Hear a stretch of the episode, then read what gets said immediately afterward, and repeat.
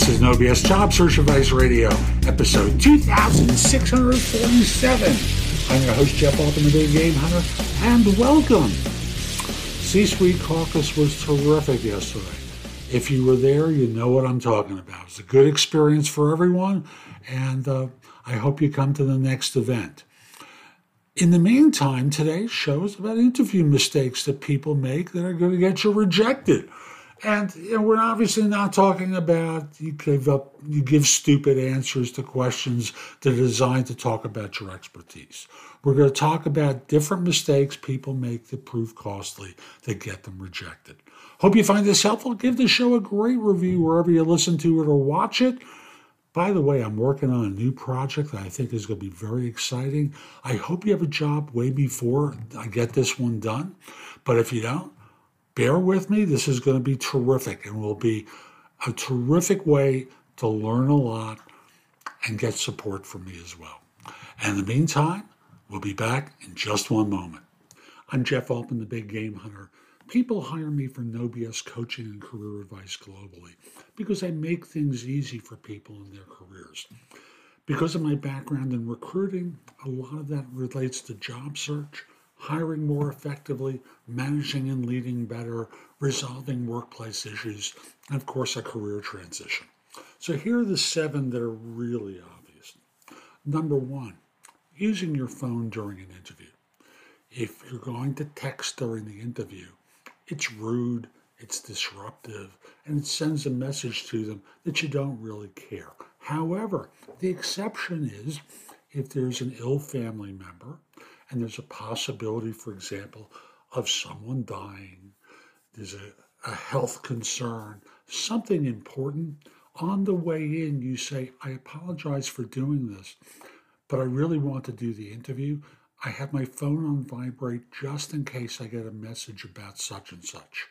I apologize, but uh, it's obviously critical in our life. So that's the one exception to it. Number two is lying, or shall we say, embellishing the truth about your background.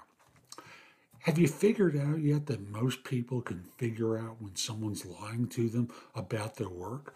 As they dig in deeper in your background, they figure it out and they kind of nod to themselves, not to you, but to themselves and go, okay, not this one. Number three is getting there late without acknowledging the lateness and explaining it to someone. Sometimes traffic happens. Sometimes there are delays on subways, just to name two possibilities.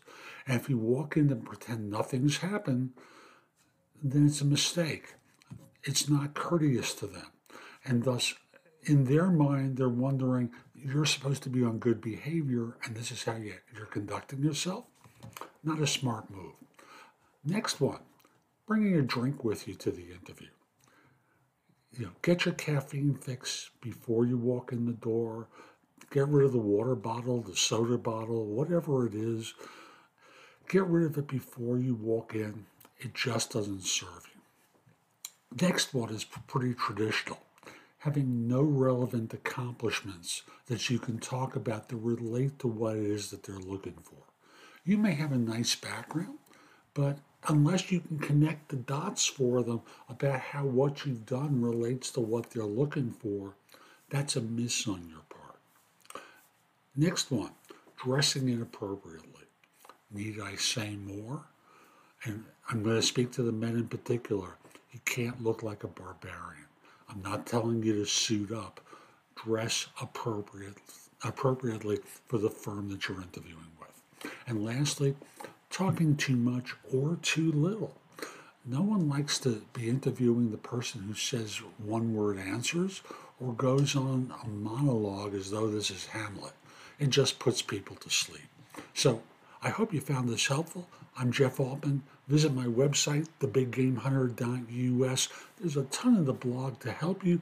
Plus, you can schedule time for a free discovery call, a coaching session, ask me questions through trusted advisor services, find out about my video courses, books, and guides. There's a lot there to help. I also want to mention connect with me on LinkedIn at linkedin.com forward slash IN forward slash the big game hunter. Have a terrific day and be great.